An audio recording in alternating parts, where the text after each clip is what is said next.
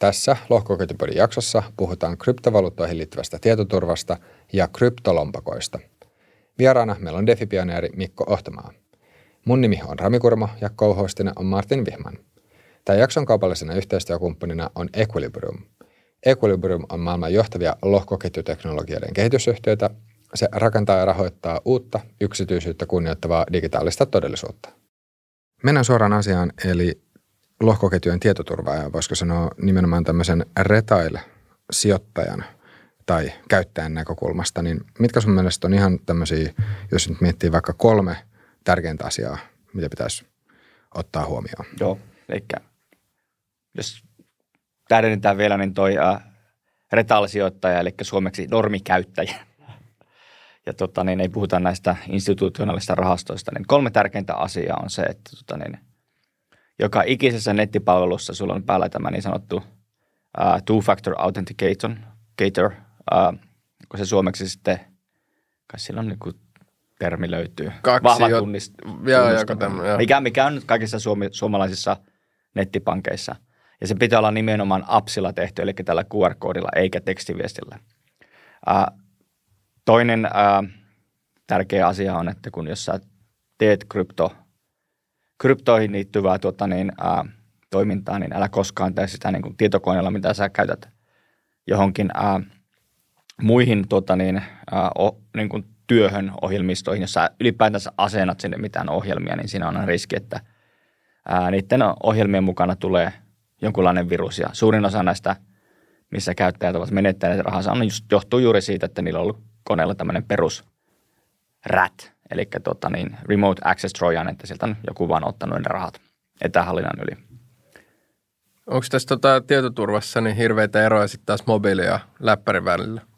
Joo, kyllähän se, niinku, se on, nämä uudet kännykät, niin niissä on niin hyvä tietoturva, koska tota, niin Apple ja Google on varautunut siihen, ne olettaa, että ne kaikki kännykkäapsit on nyt vähän mitä ne on, yrittää träkätä ja tehdä muita keinoja, kun taas tämä Windows arkkitehtuurin 80-luvulta ja sen ennen kuin mikä tahansa ohjelma saa käytännössä kaikki oikeudet sun koneelle, että siellä niin kuin mitä tahansa saa asennat, niin se voi, voi viedä sun rahat niin sanotusti.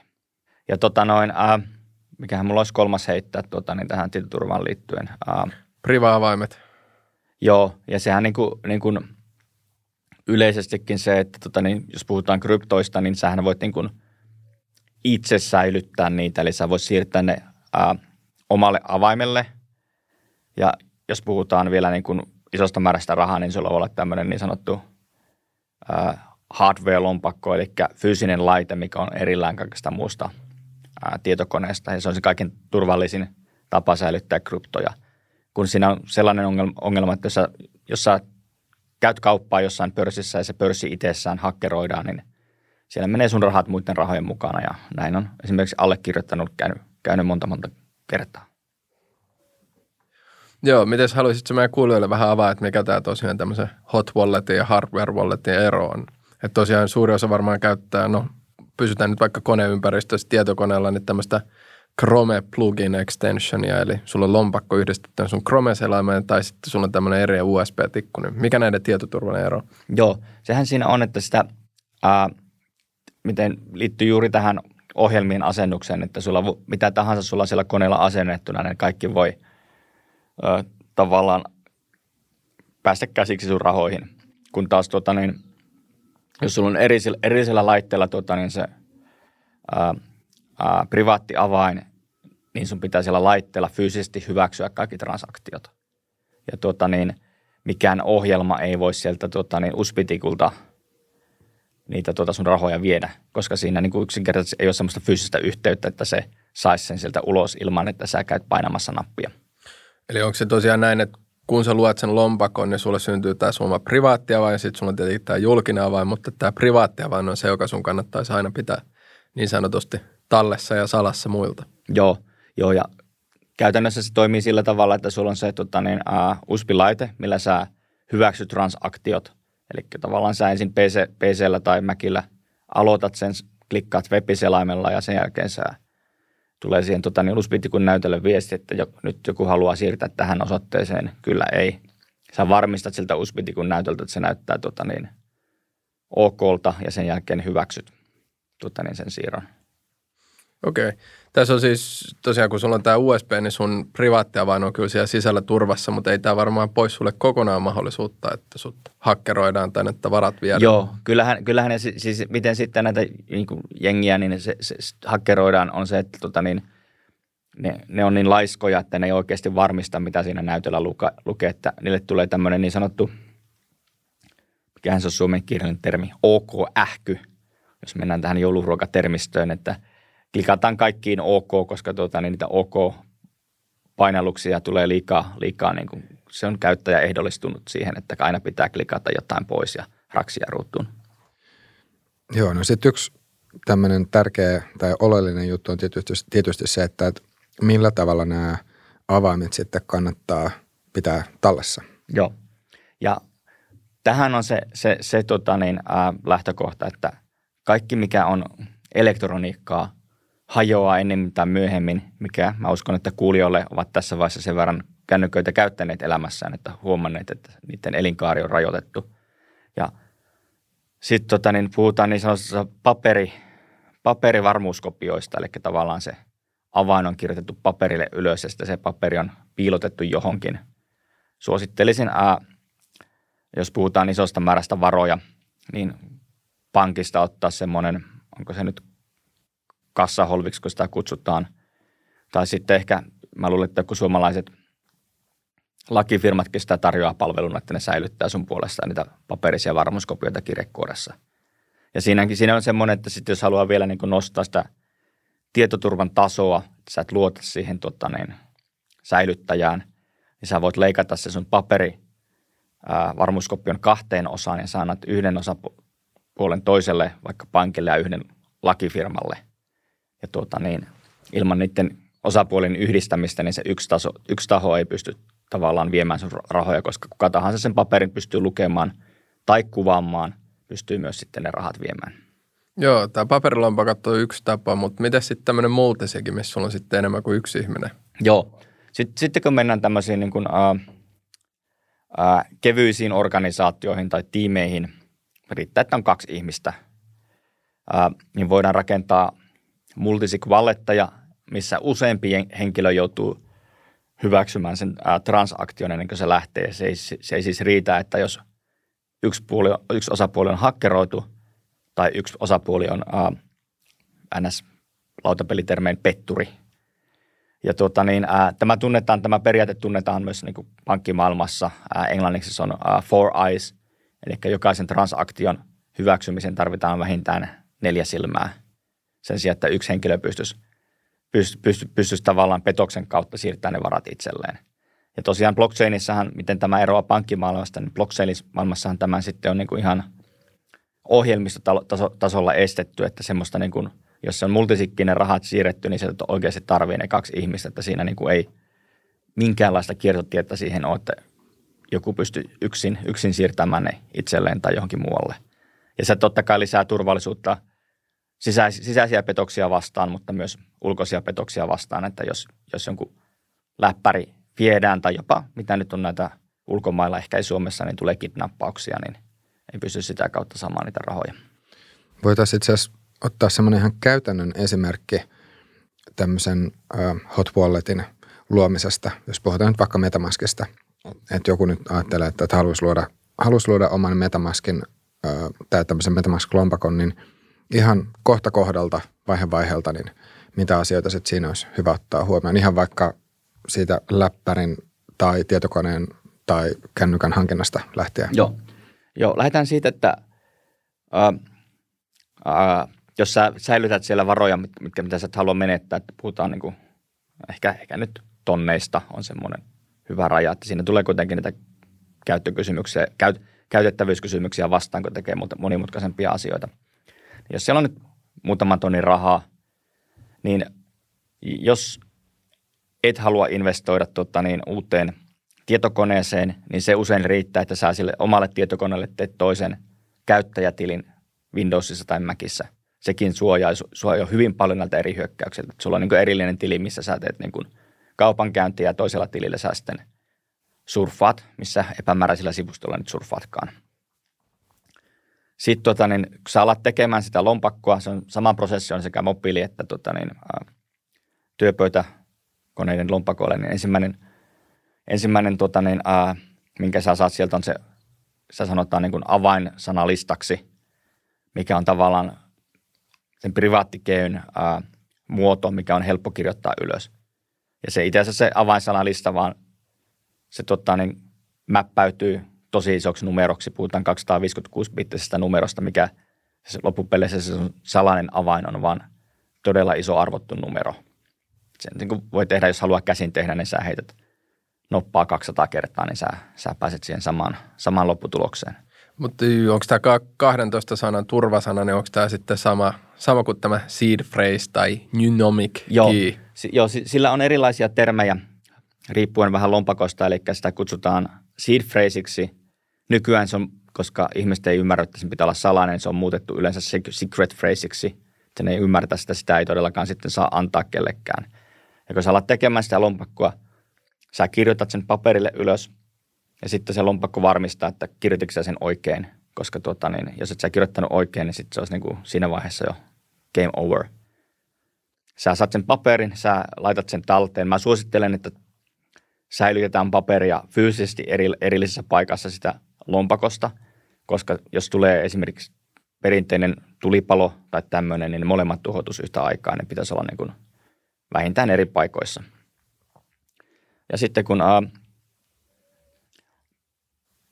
paperi on, paperi on tota niin, ää, ää, saatu turvaan, sulla on lompakko, siellä on nolla balanssia, sä yleensä menet johonkin tota niin, ää, kryptopörssiin, mitä näitä on kuuluisia, Kraken, Coinbase, onko Praxos Suomessa, CoinMotion, joo, mistä sä ostat kryptoa ja sä sen jälkeen voit siirtää tähän sun lompakkoon sitä. Ja kun se krypto on siellä lompakossa, niin sitten sun lompa, sä voit kytkeä tämän lompakon näihin eri DeFi-palveluihin ja tavallaan sen jälkeen sä oot niin itse hallinnassa omista varoista ja voit tehdä niillä mitä haluat. Okei. Okay.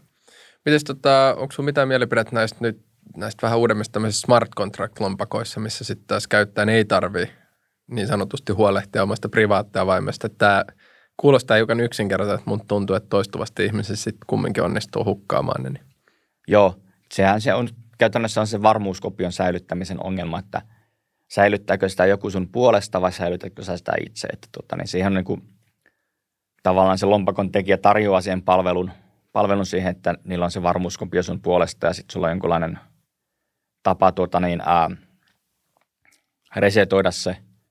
Tai sitten on erilaisia social, social backuppeja, että sanot kavereille osa, niin kuin mä sanoin, että se voi jakaa niin kuin, tavallaan sen avaimen usean osaan. Ja, tuota niin, ää, ne on yleensä loppupeleissä yritetty tehdä käyttäjälle helpommaksi, mutta siinä aina sen helppoita tehdään, niin se laskee sitä turvallisuuden tasoa jollain, jollain tasolla, että tuota niin, sitten jos se joku hakkeroi sen varmuuskopiopalvelun, niin sitten tota niin, taas sun rahat lähtee sieltä.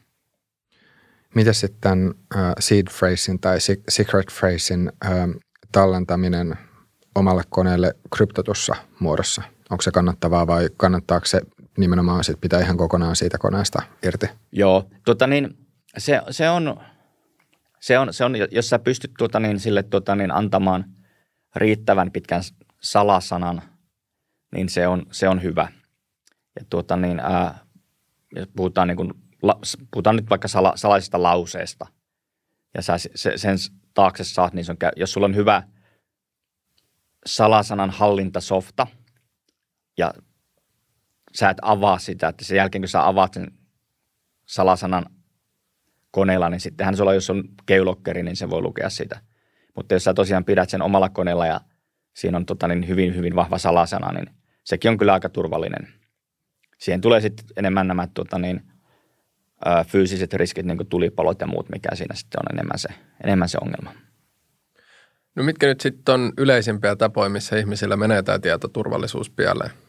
Kyllä se on yleensä se tota niin, äh, ihan Windows, Windows-käyttäjille, niin ne asentelee koneelle, koneelle jotain roskaa ja sitten sieltä tuli, tulee tota niin, muitakin viruksia kuin covidia samalla sieltä nettipihasta ja ne sitten lähtee siitä ne rahat saman tien se on sama, sama itse asiassa tämä samahan on niin ongelma näissä ää, verkkopankeissa, että jos sulla on viruksia koneella, niin ne yrittää sun pankkitilä tyhjentää. Mutta siinä yleensä tota, niin, ää, pankki joutuu sitten maksumieheksi, että on sillä lailla vakuutettu ne sun varat. Mä en tiedä miten, siis vähän riippuu, riippuu tilanteesta. Ää, ja toinen on sitten ihan sellainen, että ää, sä pidät niitä varoja kryptopörssissä ja se pörssi menee konkurssiin tai hukkaa asiakkaiden varat. Niin kävi nyt ehkä tunnetumpia on että tota, niin, nyt oli tänä vuonna tämä turkkilainen pörssi, mistä sitten oli, oli asiakkaiden varat kadonnut ja kaveri viimeksi nähtiin lentokoneessa Albanian. Paljon siellä meni? ne san, väittivät, että sitä, siellä meni kaksi miljardia, mutta todellisuudessa siellä ei ollut kuin 20 miljoonaa. Siinä taas media oli varmaan jostain keksinyt oman numeron. Joo, no sitten voisi vielä pikkasen palata tähän Metamaskiin, että tämän äh, secret phrasein tai seed phrasein lisäksi, niin tähän Metamaskiin myös sitten pitää valita oma salasana. Niin millä tavalla tätä salasanaa sitten kannattaisi hallita? Joo, Sala, se salasana estää käytännössä sen, että kun ää, Metamask tai sun tietokone on niin sanotusti levossa, siinä on virrat pois päältä tai se Metamask ei ole avattu, niin ää, sitä, sitä ei voi passiivisesti niitä sun varoja, varoja viedä sieltä, eli sitä tavallaan pitää avata se lompakko sillä salasanalla. Ja se salasana nyt, se suojaa lähinnä niin kuin fyysisiä hyökkäyksiä vastaan, että joku saisi sen sun tietokoneen ja tota, niin pääsisi käyttämään näppäimistöä ja hiirtä, niin siinä on se salasana edelleen siinä esteenä. Tota, niin vaikka joku ää, työpaikalla varastaisi sun koneen, sekin on nyt ihan, ihan käytännössä mahdollista – sen ei tarvi olla turvallinen, se on enemmänkin sellainen, että se blokkaa, blokkaa, tota, niin sen, blokkaa sen fyysisen, fyysisen tietoturvan ja jos sulla on koneella virus, niin sehän ei niin kuin sitten auta mitään, koska siinä vaiheessa, kun sä avaat sun metamaskin, niin sehän pääsee sinne tekemään taas mitä tahansa, jos sillä viruksella on täysin pääsy siihen koneeseen. Miten tämmöisiltä virukselta voi välttyä? No se, se on, että tota, niin se, ää, toinen, toinen laite, hardware-lompakko, toinen käyttäjätili, mikä, mihin me palattiin, eli tämä käyttäjärjestelmän käyttäjätili, niin ne on yleensä semmoisia, tota, niin, millä pystyy luomaan sitä eristystä siihen. Nämä oli oikein hyviä vinkkejä. Mä en tiennytkään, että sillä Metamaskin salasanalla ei ole niin merkitystä, mikä on siinä mielessä hyvä, kun mulla, no ei nyt ihan, mutta käytännössä ottaa melkein oma nimi siinä salasanana. Niin. Joo, se on se Mikko 123. no älä Jos on Mikko 123, niin vaihtakaa. Ah, mulla, mulla on jos, saa palata tähän, niin sitten näistä yleisimmistä riskeistä, miten käyttäjät mukaan, niin on, yksi on vielä, että ne, sä käytät samaa salasanaa eri palveluissa. Ja se tavallaan se salasana vuotaa yhden, puhutaan nyt vaikka jostain foorumin kautta. Sulla on sama sala Suomi 24 ja Coinbaseissa. Niin se Suomi 24 vuottaa. Ja sitten ne hakkerit, ne järjestelmästi kokeilee sun salasana eri paikoissa. Että tota, niin siinä on olemassa semmoisia – tietokantoja ja ne sitten alkaa hakkaamaan, hakkaamaan niitä salasanoja eri, eri tota niin, ää, kryptopörsseihin.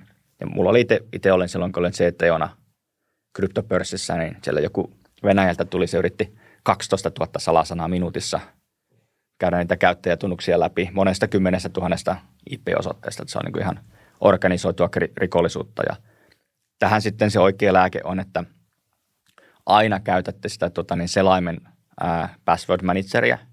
Eli nykyään on sisäänrakennettu Chromeen ja Firefoxiin, jossa, jos sä rekisteröidyt, niin se kysyy, että voitko sen sijaan, että itse teet sen salasana, niin siellä on semmoinen, että voitko generoida sen minun puolestaan, sitä säilyy siellä selaimessa. Okei. Okay. Onko tässä kuinka iso ero esimerkiksi näiden selaimien salasanan hallinnassa ja sitten tämmöisissä erillisissä ohjelmissa, jotka on tehty nimenomaan salasanojen hallintaa. Tämä onko riski, että kun laite vaihtuu, että sitten tämä tota, avaimia hallinnoiva ja generoiva ohjelmisto on niin Joo, si- siinä on niitä, että tota, niin, ää, kaikista turvallisin on käyttää sitä erillistä ohjelmaa, mistä sä itse teet ää, se varmuuskopion, että salasanat on yleensä semmoisessa tietokantatiedostossa, niin sä kopioit sen tietokantatiedoston johonkin. Mä itse tein niin laiskasti, mä kopioin sen – Dropboxiin, että jos mun kovalevy hajoaa, niin mä voin palauttaa sen tiedoston sitten Dropboxista ja se salasana, salas, salasanaohjelmisto itsessään on salasanalla suojattu, niin se tota niin, vaikka ne siellä Dropboxilla lukee kaikki mun valokuvat ja ne tiedostot, niin ne ei, ne ei näe sinne sisälle. Joo. Kuinka suuri riski sitten taas ähm, tämmöisten hot walletien yhteydessä on se, että päätyy yhdistämään sen lompakon sitten vähän kyseenalaisiin palveluihin? Siihen on, riski on olemassa, mutta tota niin, sitten ei me ei puhuta enää niin kuin, äh, no on, on, se ei ole tietoturvariski, mutta se on enemmänkin tota niin, äh, huijausriski, että se on tavallaan, jos sä meet, meet johonkin epä, lähinnä niin kuin on tunnetaan ammattiterminä tämmöinen ape-in käytös, että halutaan olla ensimmäisenä jossain mukana, koska oletetaan, että se arvo tulee räjähtämään tuhatkertaisesti 24 tunnin aikana, niin jätkillä on dollarin kuvat silmissä ja tuota, niin ne sitten ihan loppuun asti mieti, että mitä ovat tekemässä. Ja sitten taas tulee tämä OK-ähky, että siellä klikka, klikkaillaan jokaiseen, jokaiseen mahdolliseen OK. Mutta se, niin kuin, että se ei ole, se riski on, mutta se on, se on mä sanon, että hyvin paljon pienempi, että sä niin kuin lähtökohtaisesti on menossa tekemään jotain tyhmää. Että ei näissä niin kuin, hyvissä ja tunnetuissa DeFi-palveluissa, niin se, se riski on paljon pienempi. Ei toki nolla, mutta paljon pienempi. Okei, eli se riski tulee enemmän sitten, kun nimenomaan apinoidaan sisään näihin uusia tuoreisia älysopimuksia, jotka vielä pahimmassa tapauksessa kukaan ei ole ikinä auditoinutkaan. Kukaan niin. ei ole auditoinut ja tie, tiimistä ei ole mitään tietoa, että tuota, niin sain kaverilta vinkin, että tämä on se seuraava tuhat X, että nyt nopeasti, nopeasti vielä kerkeää, niin se on se tavallaan se. Mutta onko se, onko se ongelma siinä just tämä, että sä niinku Metamask-lompakon kautta annat oikeuden sille älysopimukselle käyttää sun varoja Joo. ilman mitään rajoja? Joo, tosin siinäkin on, niin kuin, siinäkin niin kuin on tietyt, tietyt, tietyt uh, rajoitteet, että sä annat sen niin kuin aina token kerrallaan. Eli se ei voi niin kuin kaikkia tokeneita puh, puh, puhaltaa, vaan ainoastaan sen, mille sä oot antanut ne oikeudet. Ja yleensä se on joku USD, C, stablecoin tai ETH itsessään. Että tota niin, sillä, sinänsäkin se vähentää, jos sulla on portfolio eri tokeneita, niin se vähentää sitä riskiä huomattavasti. Eli kannattaa hajottaa mahdollisimman monen eri shitcoinin. Joo, tuota... Ei leikki, leikki. ei, ei sijoitusneuvo. Joo.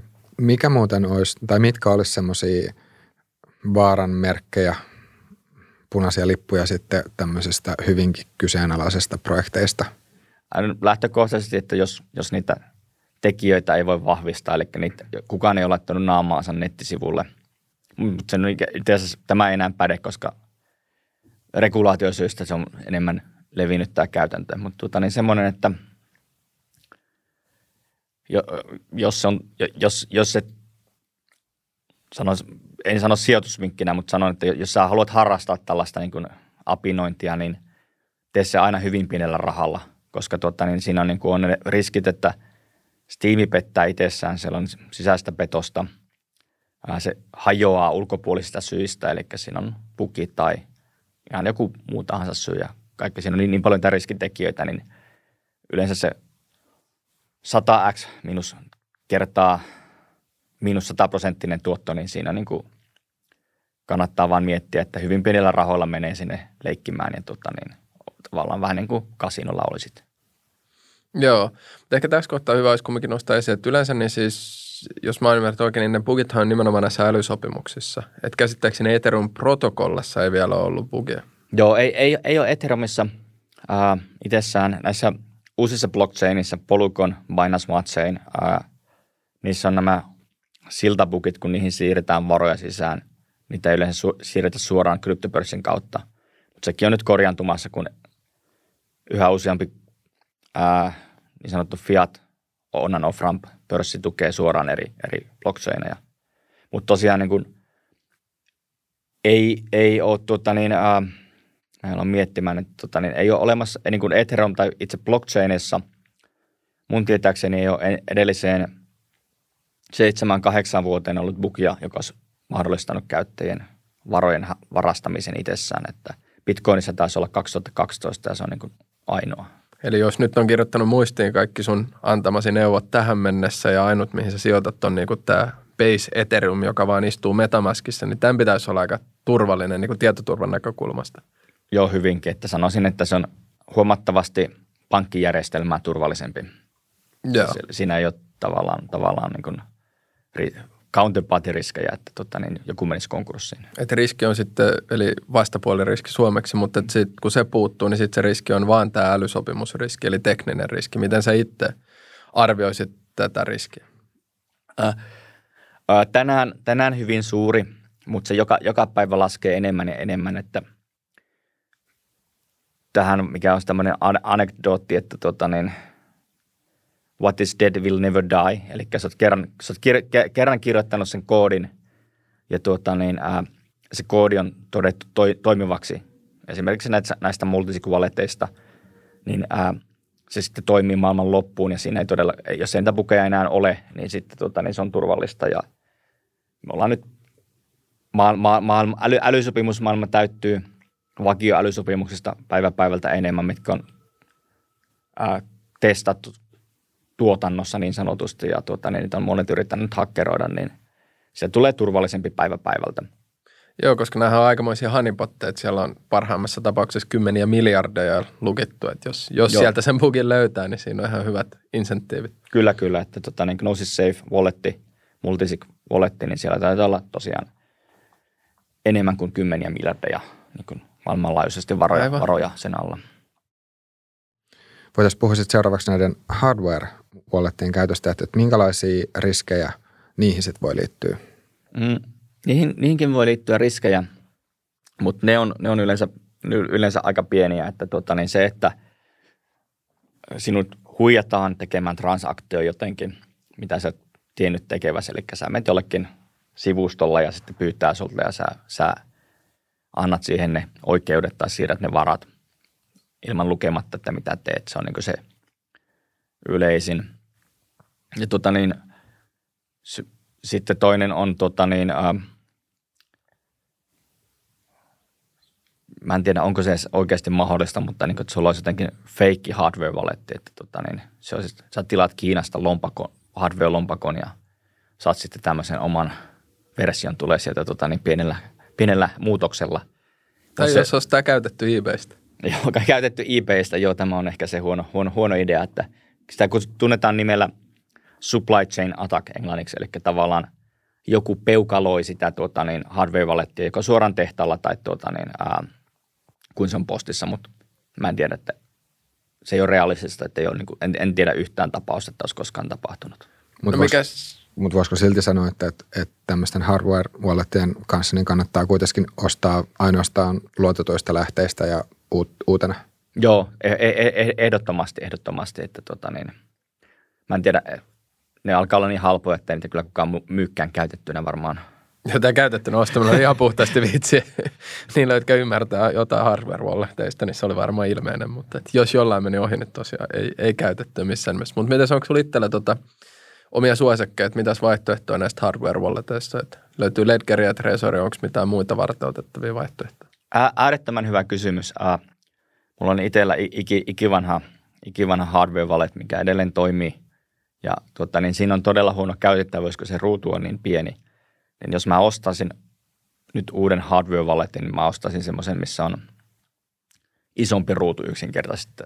Pystyy Joo. helpommin lukemaan sen tekstin. No kun se on periaatteessa riski kanssa, sitä mä menisin tässä välissä jo sanoakin, että kun sanoit, että vahingossa hyväksyy transaktion, mitä ei tiedä, mitä niin hyväksyy siinä yhteydessä, niin kuulostaa vähän se, että no, miksi sä hyväksyit jotain, mitä sä ymmärrä, mutta kun tosiaan näissä USB-tikuissa, varsinkin tämä vanha Ledgerin Nano S, mikä on hyvin suosittu, niin se näyttö on oikeasti, no, kymmenesosa sentti kertaa kaksi senttiä, todella, todella pieni ja pikselöitynyt. Niin. Joo, ja si- se on niin kuin peukalon kynnen kokoinen, että sitä ei paljon mitään lueta. Mutta siinä on myös sellainen, että tuota, niin, ää, näitähän ongelmia, näitä, kun nämä ensimmäisen sukupolven hardware walletit luotiin, niin silloin meillä ei ollut vielä älysopimuksia olemassa, että ne on niin todella vanhaa teknologiaa ja sitten tavallaan ne standardit, miten näitä transaktioita esitetään, miten niissä saadaan niin ihmis, ihmisluettavia, niin ää, ne on ollut kovasti kehityksen alla. Valitettavasti näyttää siltä, että Ethereum-maailmassa ne ei tota, niin, ole yleistynyt eikä koskaan tulekaan yleistymään. Se on näyttää, että se on aika, aika kova taistelu. Mä niin kuin, itse lasken sen varaan, että sitten nämä uudemmat blockchain-teknologiat, joissa on niin Polkadot, Polkadot, Near ja muut, niin he niin kuin myös tekee tällä, tällä, tällä tota saralla semmoista parempaa työtä ja tota, niin ne hardware wallet-kokemuksia näillä uusilla blockchaina tulee olemaan parempia. Tarkoitatko se, että sulla näkyisi siinä näytöllä ihan siis, että aiot se niinku, no vaikka onko se approval transaktio vai transferi? Joo, joo tai... ni, ni, niissä, niissä, niissä, on, että tavallaan se sisältö on niin kuin, ää, ihmisen luettava.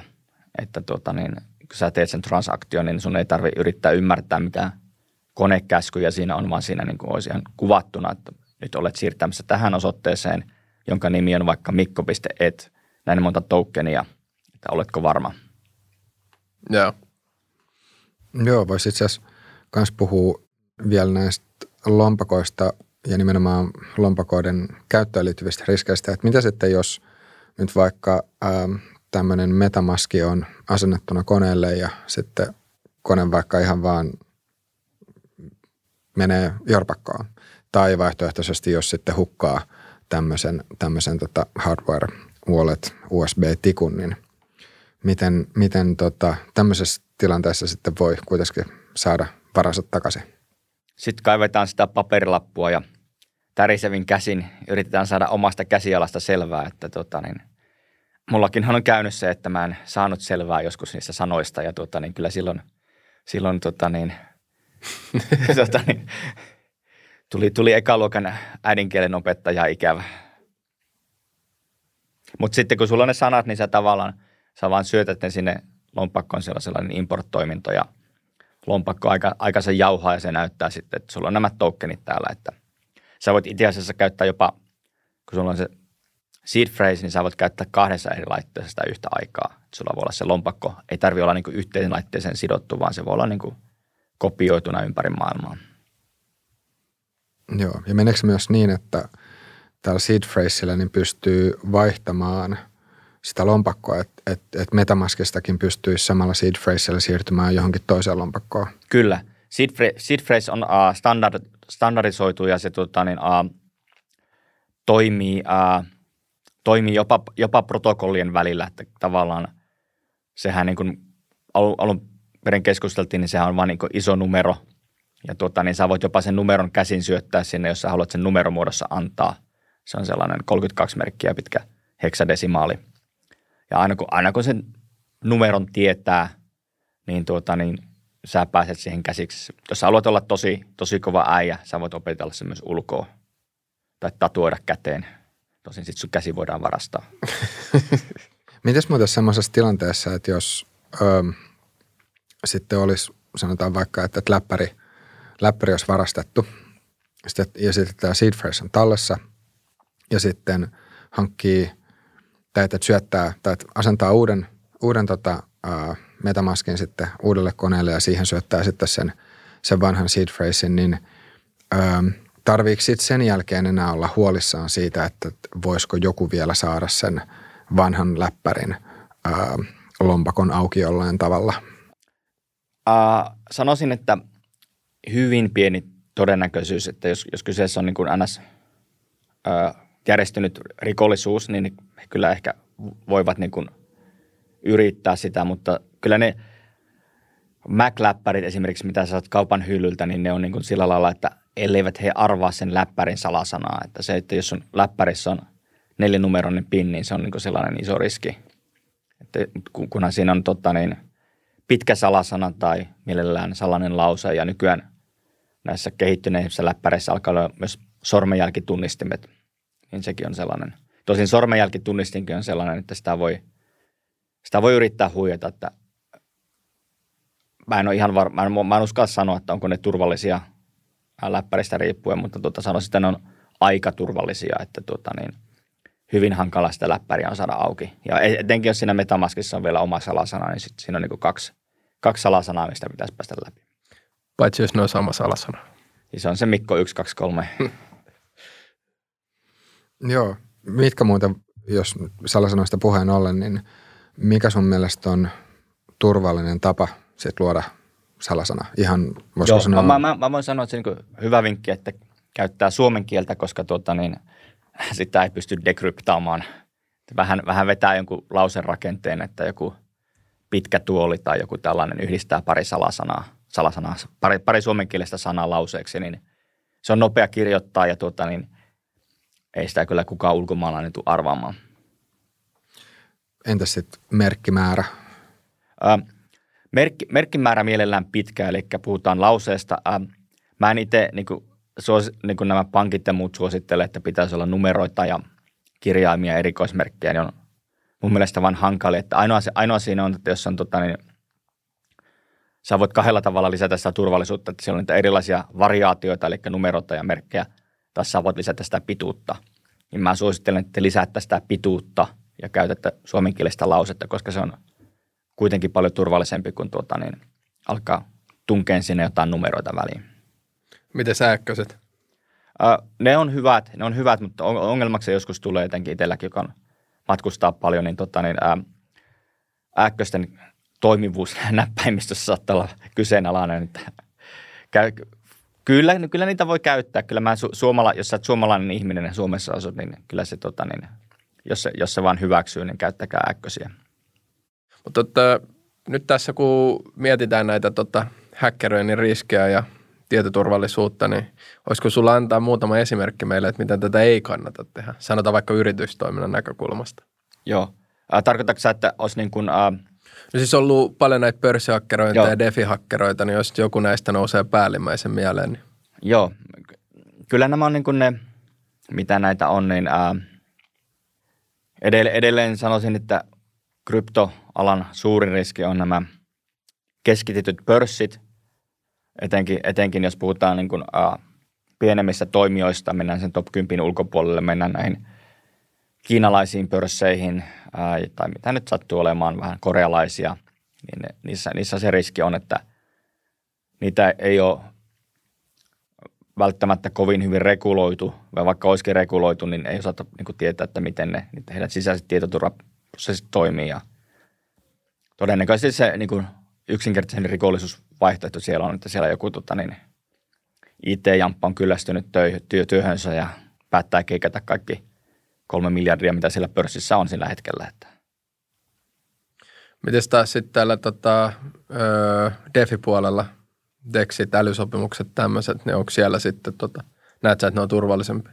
Ää, ne, on, ne on turvallisempia, ja ne on turvallisempia niissä yleensä, jos niissä tota, niin, ää, iso, iso häkki, niin, tota, niin se tota, niin aika, aika, aika nopeasti niin kuin tulee ilmi, että sitä pystyy helpommin jäljittämään.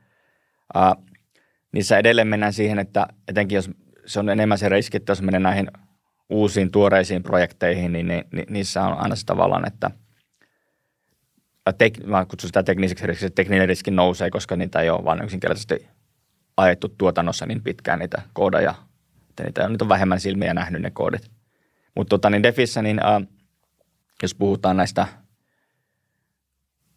kolmesta isosta Aave, MakerDAO, äh, Uniswap, niin kyllä ne on, niin kuin, ne on niin kuin todella, todella turvallisia, että siinä niin kuin ei ole, tota, niin, ei, ei, ole, ei ole sitten tota, niin, ää, se älysopimuksen itsessään riskiä. Toki siinäkin, mitä nyt tapahtui Celsiuksen kanssa, ja oliko se nyt se Harvestdown kanssa, että siinä oli tota, niin, ää, Harvestdown nettitiimi joko itse kämmännyt tai sitten joku siellä keksinyt, että varastetellaan vähän asiakkaiden varoja niin siis tiimin sisältä, niin ne oli sitten laittanut sen feikki nettisivun, mikä kautta pari jamppaa kävi siellä sen transaktion tekemään, mutta näissäkin tapauksissa, kun jos sä sen tavallaan sen niin sanotun front-endin hakkeroit ja muutat sitä tuota, niin front-end-koodia, niin se hakkeri pystyy ainoastaan niihin transaktioihin koskemaan, mitkä on aktiivisia – Eli ne eivät pysty niin kuin niitä varoja, mitkä on siellä älysopimuksessa levossa passiivisesti, niitä ei pysty varastamaan. Kun taas keskityssä pörssissä, niin sieltä lähtee kaikki kerralla aina. Harvest tapauksessakin ainoastaan ne ihmiset, jotka oli tarpeeksi epäonnekkaita, että ne sen parin päivän aikaikkunan sisällä tekivät ison transaktion. Siellä se hakkeri oli vielä fiksu, että se ihan kaikkiin transaktioihin koskenut. Niin heiltä sitten lähti, lähti, lähti tuota niin, ne rahat. Ja siinäkin oli se, että ne itse ne itse varmisti sen transaktion, että jos sä olit niin silmät auki ja luit sen, mitä se Metamask siinä sanoo, niin sä olisit voinut senkin välttää. Eli suuri osa näistä hakeista kumminkin loppujen lopuksi johtuu inhimillisistä virheistä ennemminkin kuin teknisistä bugeista. Joo, joo, joo, että se, niin kuin, ää, se protokolla, protokollataso on aika turvallista, että sitten kaikki se siinä ympärillä inhimillinen toiminta, niin se on se heikoin lenkki. Kuinka turvallinen Metamask itsessään on? Tarviiko pelätä sitä, että voiko Metamaskissa olla joku bugi? Joo, Kaik, äh, tarvii, tarvii, tarvii pelätä, tota, niin, että kaikista semmoinen niin doomsday-skenaario, että mä mietin, että kerran taas pikkupäissäni yöllä mietin, että tota, mikä pahinta, mitä voisi tapahtua, olisi se, että tota, niin Metamask julkaisisi, tieto, julkaisisi päivitetyn version, missä joku Metamaskin sisältä olisi tota, niin, peukaloinut sitä koodia. Niin siellä Josep Lupin ja kaverit sais aika nopeasti kaikki maailman kryptot itselleen, mitkä on Defissä. Mutta sekin on sellainen, että eihän se häkki niin voisi kestää kovin montaa tuntia tai päivää, että sen kyllä, niin kuin, kyllä sitä lehdistöä alkaisi pitää aika nopeasti älämölöä ja sitten se on vaan sitä kiinni, että tota, niin, satut, sä, satut sä olemaan siinä tota, niin, riskiryhmässä, joka just silloin otti sen päivityksen ja kirjoitti sen salasanan sinne Metamaskiin, kun se tapahtui. Näetkö miten suuren prosentuaalisena todennäköisyydenä tämmöisen? Ah, en, en, tiedä, en tiedä. Tota, niin kyllä, on se kumminkin jokunen kymmenen miljoonaa lompakkoa ja toistaiseksi vielä nyt. Tota. Kyllä mä luulen, että se niin kuin, jos mä olisin joku iso, iso rikollisryhmä tai sitten joku ihan valtiollinen toimija, niin kyllä, kyllä mä yrittäisin sinne mennä. Että tota, niin kuitenkin Metamaskinkin lepää Chromen sovelluskaupan päällä ja siinä on niin kuin monta, monta ihmistä, joka siihen periaatteessa jossain vaiheessa pääsisi, pääsisi tuikkaamaan väliin. Että ei se, ei, se ei ole todellakaan nolla. nolla. Että tuota, niin, mutta siinäkin on se, että jos sulla on hardware-lompakko, niin sitä, siihen ei tule siihen ei tule ohjelmistopäivityksiä, että tulee, mutta tuota, niin se on hyvin, hyvin ää, harvemmin, niin se tavallaan vähintään. Toinen on myös mobiililompakot, että jos sulla on mobiililompakko, niin kaikkiin Android- ja iPhone-sovelluksiin, niin aina pääsee sitten sen softapäivityksen kautta käsiksi. Että siinä mielessä se laitelompakko on paras, koska siihen ei tarvi softaa päivittää, tai jos tarvii, niin se on hyvin, hyvin harvoin. Mitä sitten taas tämmöisen hardware-lompakon yhdistäminen Metamaskiin, niin Joo. voiko tämä, voisiko, voisiko ajatella, että tämä itsessään suojaa sitä, että Metamaskiin tulisi jonkunnäköinen bugi? Kyllä, kyllä, kyllä nimenomaan, että – ja itse asiassa suurin osa näistä niin palveluista, miten niitä käytetään, että ää, Metamaskissa on integraatio näihin ää, hardware-lompakkoihin ja sä käytät tavallaan Metamaskia ja sitä hardware-lompakkoa yhtä aikaa. Että ensin tulee Metamaskilla se pop-up, missä sä luet sen ja hyväksyt ja sen, sen jälkeen vielä tarkistat sieltä hardware-lompakon näytöltä, että se oli se sama. Joo, eikö tässä se olennainen olisi tosiaan silloin, että se privaattia vain pysyy erkäpättynä siellä hardware walletissa, missä sitten taas normaalisti se on siellä selaimessa tallennettuna? Kyllä, kyllä, kyllä, kyllä. Ja siinä, siinä sitten on huomattavasti tulee näitä niin tavallaan, puhutaan niin, niin, niin sanotusta sipulimallista, että tulee näitä sipulin kuoria siihen väliin, että tarvii niin kuin raastaa juuresta syvemmälle, että saa varastettua. All right. Mutta tässä on kyllä nyt aika hyvä paketti saatu tietoturvasta kasaan. Eli Mikko, oikein paljon kiitoksia vierailusta. Kiitoksia. Toivottavasti oli hyödyllistä tietoa ja nyt voitte nukkua yönne paremmin. Ja yöt nukkuu paremmin, jos kuuntelee lohkoketjupodia. Kiitos kaikille katsojille ja kuulijoille. Jos tykkäsit jaksosta, pistä peukkua ja ota kanava tilaukseen. Kiitos myös meidän kaupalliselle yhteistyökumppanille Equilibriumille.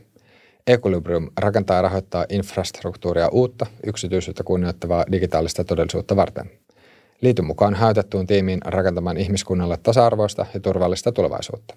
Mukaan hakemaan pääset osoitteesta equilibrium.co. Linkki löytyy deskistä. Ja me kuullaan ja nähdään taas ensi jaksossa.